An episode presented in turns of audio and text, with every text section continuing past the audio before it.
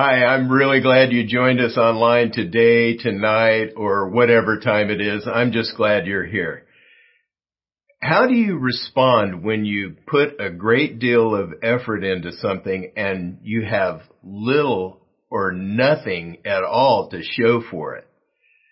You plant a fruit tree, for instance, and it doesn't bear fruit. You don't have a green thumb in any way, shape, or form, and it doesn't bear fruit. I planted nine avocado trees at my house in Diamond Bar, and they all died. The first one was flourishing. It had borne fruit and it was doing well and then it drowned in an El Nino. I didn't even know avocado trees or any tree could drown for that matter. It turns out that avocado trees grow in the wild underneath bigger trees that give them shade. So all the other trees that I planted after the first one got a sunburn. I, I didn't even know that could happen. This is how it is in life sometimes. We put a great deal of effort into something, you dig a hole, plant the tree, and it doesn't turn out like you thought it would. In midlife, you often feel like life hasn't turned out the way you thought it would, and you're tempted to go off the rails. When you're working hard and it seems like you're just spinning your wheels and staying in the same place, not getting any traction whatsoever, Habakkuk shows us what to do. He shows us that God is enough even when our efforts have little or no fruit at all. Here's a review of the God is Working series that we're wrapping up today. First week, we talked about the fact that God is working even when you can't see what God is doing you can trust that He is working in history and your personal history to accomplish His purposes, and they will be good for those who love Him. Habakkuk had a close enough personal relationship with God that he felt free to ask God questions. You can have that kind of relationship too.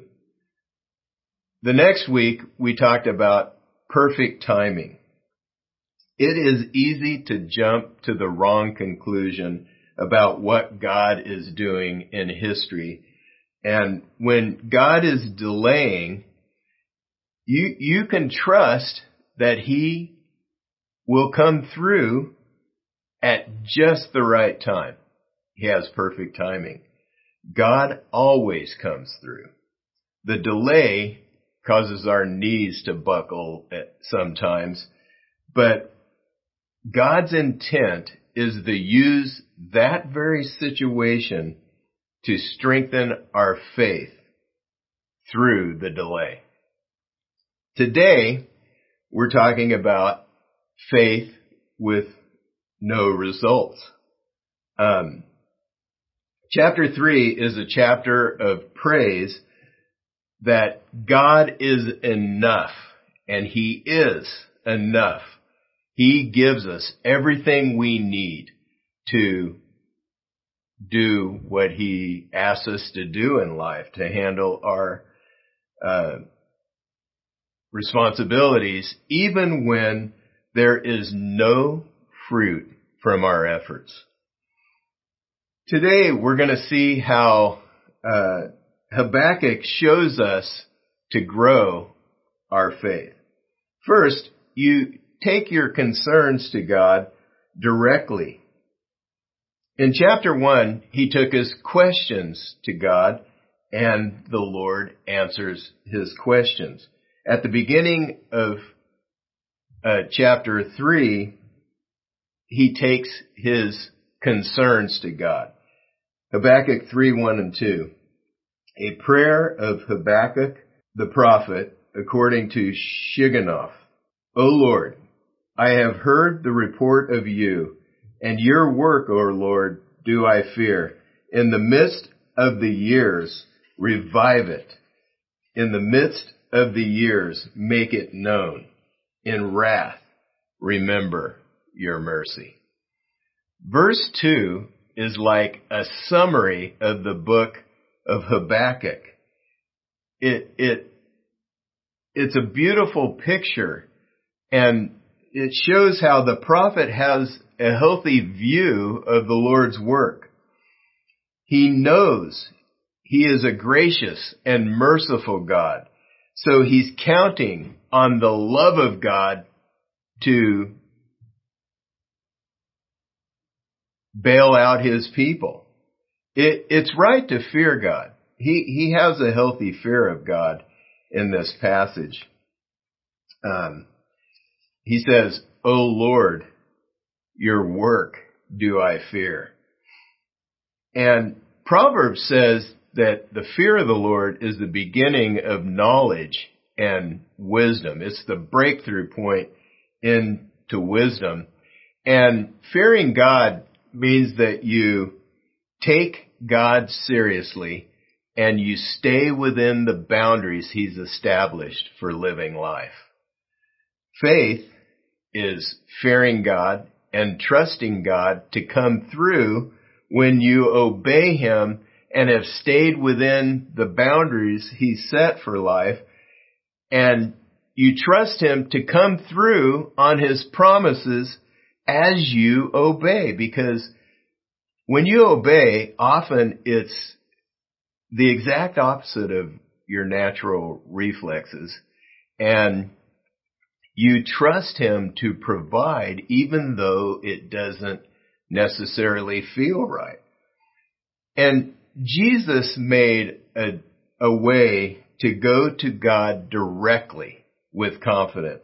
Hebrews 4, 15 and 16 says, For we do not have a high priest who is unable to sympathize with our weaknesses, but one who in every respect has been tempted as we are, yet without sin. Let us then draw near to the throne of grace with confidence that we may receive mercy and find grace to help in time of need. Jesus' death on the cross is what allows us to go with confidence and draw near to the throne of grace. That's an amazing privilege that Jesus gave us by dying on the cross. We should also continually rehearse the story of God's faithfulness to us. Matt talked about this last week. The prophet starts rehearsing the faithfulness of God to his people. Habakkuk 3, 3 and 4. God came from Teman and the Holy One from Mount Paran. His splendor covered the heavens and the earth was full of his praise. His brightness was like the light rays that flashed from his hand, and there he veiled his power. If, if his power was not veiled, we would be consumed by it. We should take note of what God has done for his people throughout history. Teman and Mount Paran refer to the help God gave Israel to advance in the conquest in the Exodus and the conquest in the Exodus out of Egypt and the conquest of the promised land. We should also write down what God has done for us personally. And we can take courage in this. We can be encouraged when we look back at all that God has done. An advantage of being a part of a church community is watching God's story of faithfulness to the church. This strengthens our faith as we watch him provide for our mission and we do it together. He provides a, a great deal for us. At CIV, we have seen God work to provide for our mission in ways that we would not have believed if we weren't, if we were told. The prophet continues in verse 5. Before him went pestilence and plague followed at his heels. In the ancient Near East, powerful people were accompanied by attendants.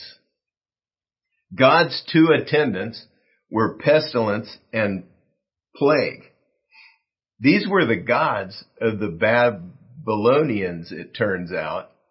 Um, so the prophet is saying that God is in control and not the gods of the Babylonians. There is no other God like our God. Next, we can be assured that God fights battles for his people. Before I dive into the passages in Habakkuk that talk about this, I want to read through 2 Chronicles 32, 7 through 8. Be strong and courageous. Do not be afraid or dismayed before the king of Assyria and all the horde that is with him. For there is, there are more with us than with him. With him is an arm of flesh, but with us is the Lord our God to help us and to fight our battles. And the people took confidence from the words of Hezekiah, king of Judah. They were outnumbered for sure, but God makes us stronger than the enemy. I want to tell you that fighting spiritual battles has built me up. Sometimes I've had to use the armor that God provides to beat back the enemy. Once at Raging Waters, I went a, down a ride called the Black Hole.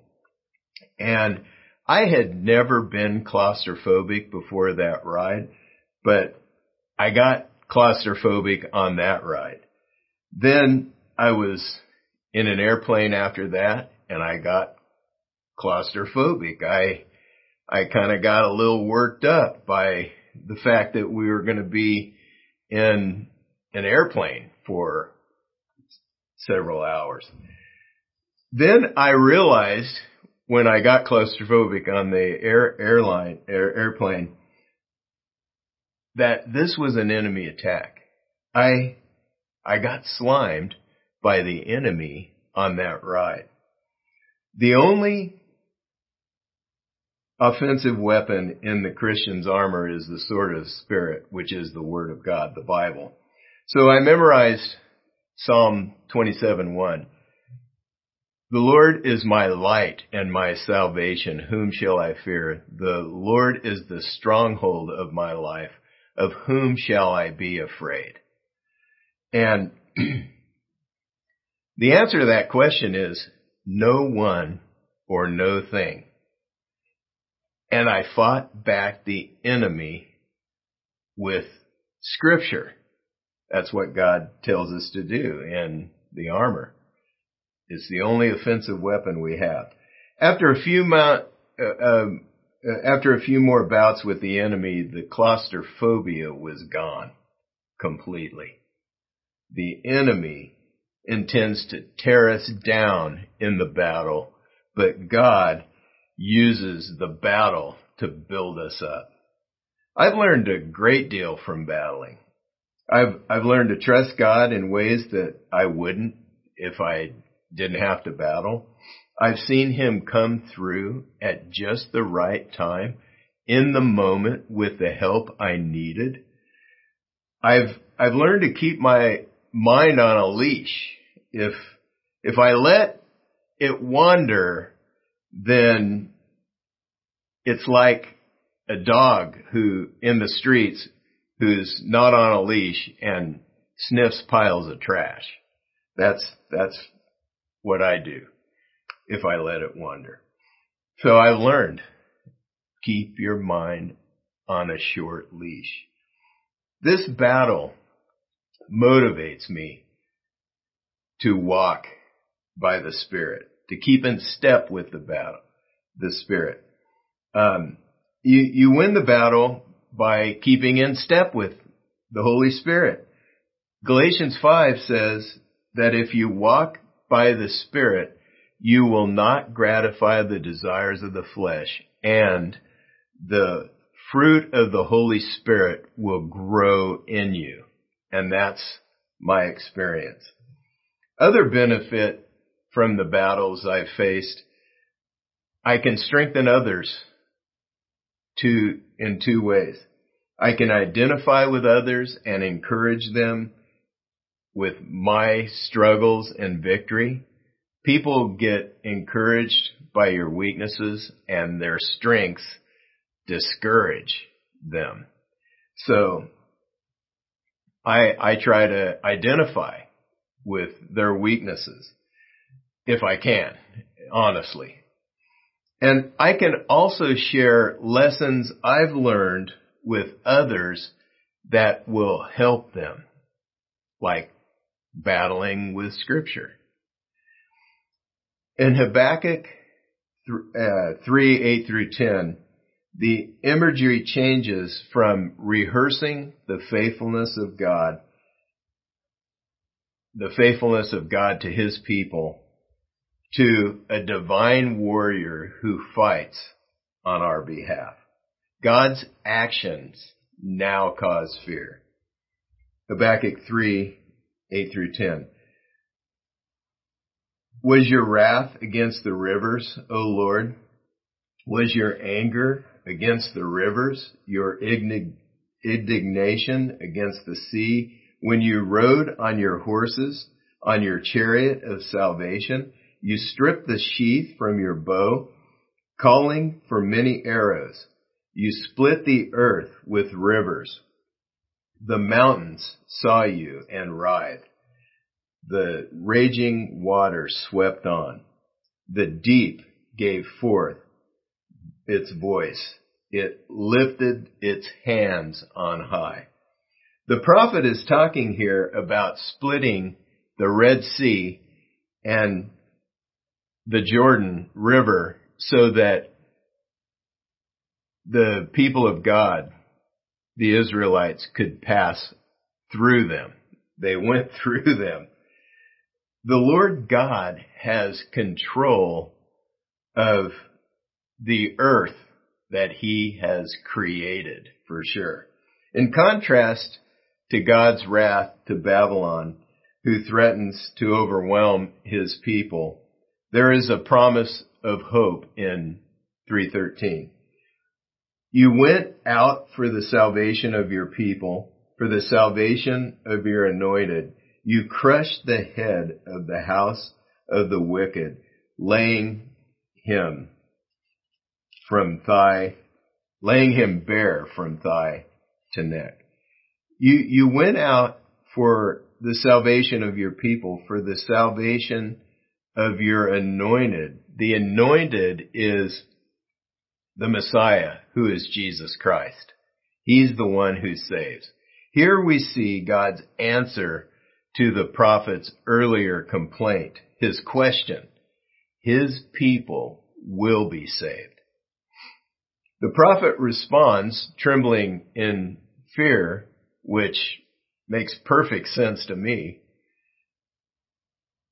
Verse 16, I hear and my body trembles. My lips quiver at their sound. Rottenness enters my, enter my bones. My legs tremble beneath me.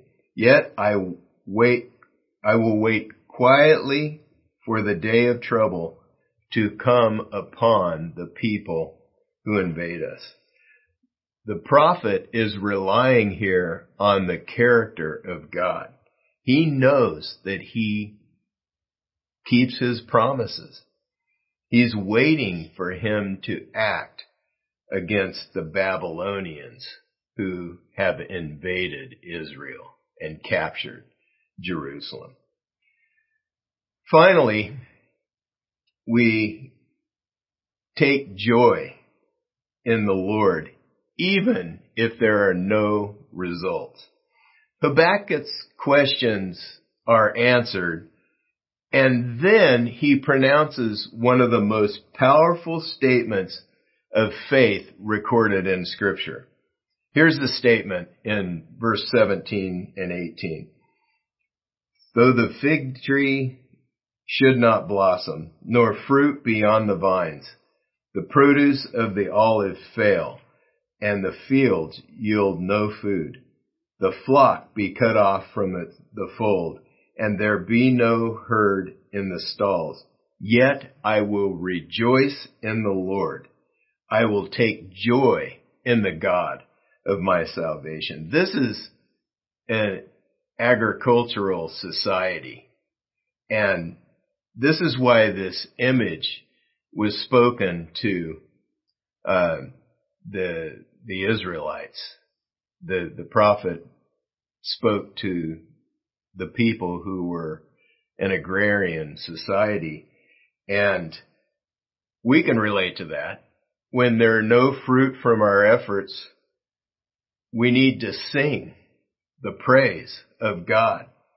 This psalm can be sung. I, I don't know the melody. It's been lost. And the writer realizes though that his faith can be safely put in God's grace.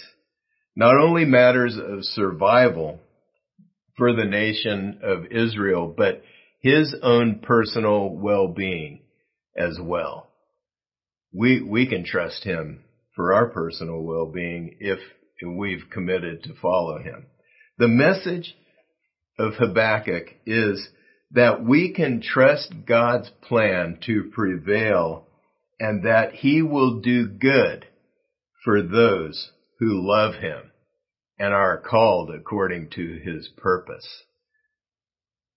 This is not because of any good on Habakkuk's part or any weakness on the part of the Babylonians. His hope is in God, who is enough, and he can be enough for you if you trust him and turn to him and cast your burdens on him. Cast all your anxieties on him, Peter says, because he cares for you. His rejoicing is grounded in and springs from God's relationship with him. We can have that kind of relationship as well. He asked God questions and got his answers from the Lord and God always answers our prayers. I, I read through Habakkuk during the lockdowns. The Babylonians had captured Jerusalem during this time, and I bet that was far worse than any lockdown we experienced. The passage spoke to me deeply though, and I considered that for a few months we were talking to screens and we couldn't see if anybody was listening or if there was any fruit or any results from our speaking God's word at all. People were behind a screen and we, we couldn't tell if anybody was listening.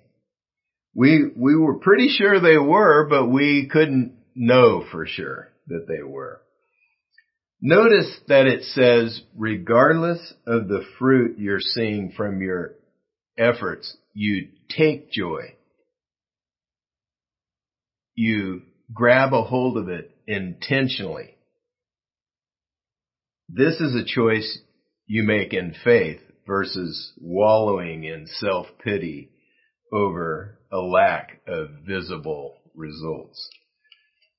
King Jehoshaphat was another guy who was confused by God delaying justice. He asked in 2 Chronicles 2012, O our God, won't you stop them? We are pow- powerless against this mighty army that is about to attack us.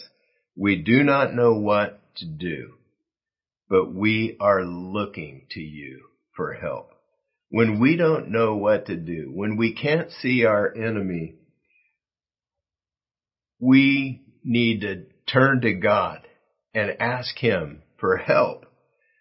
Because the army we face is not physical.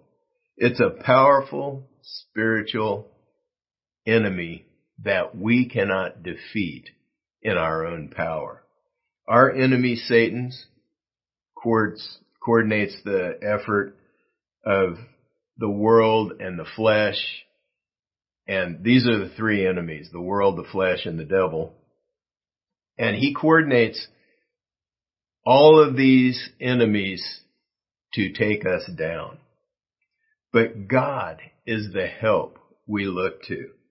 And he can help us win the battles as we rely on his power to win those battles.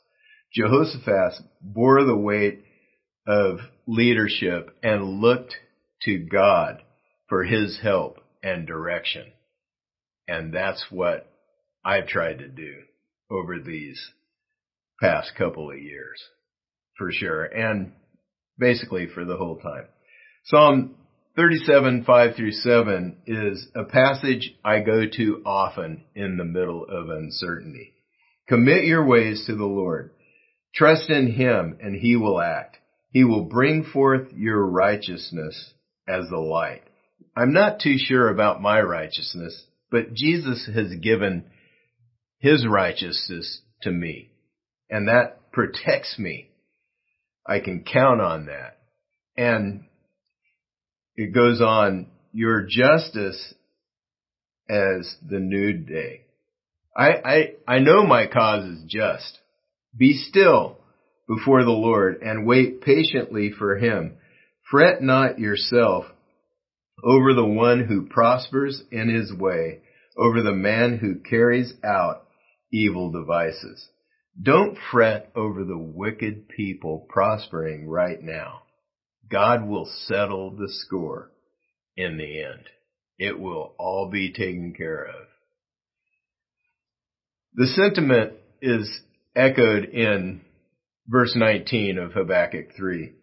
God the Lord is my strength. He makes my feet like the deer's.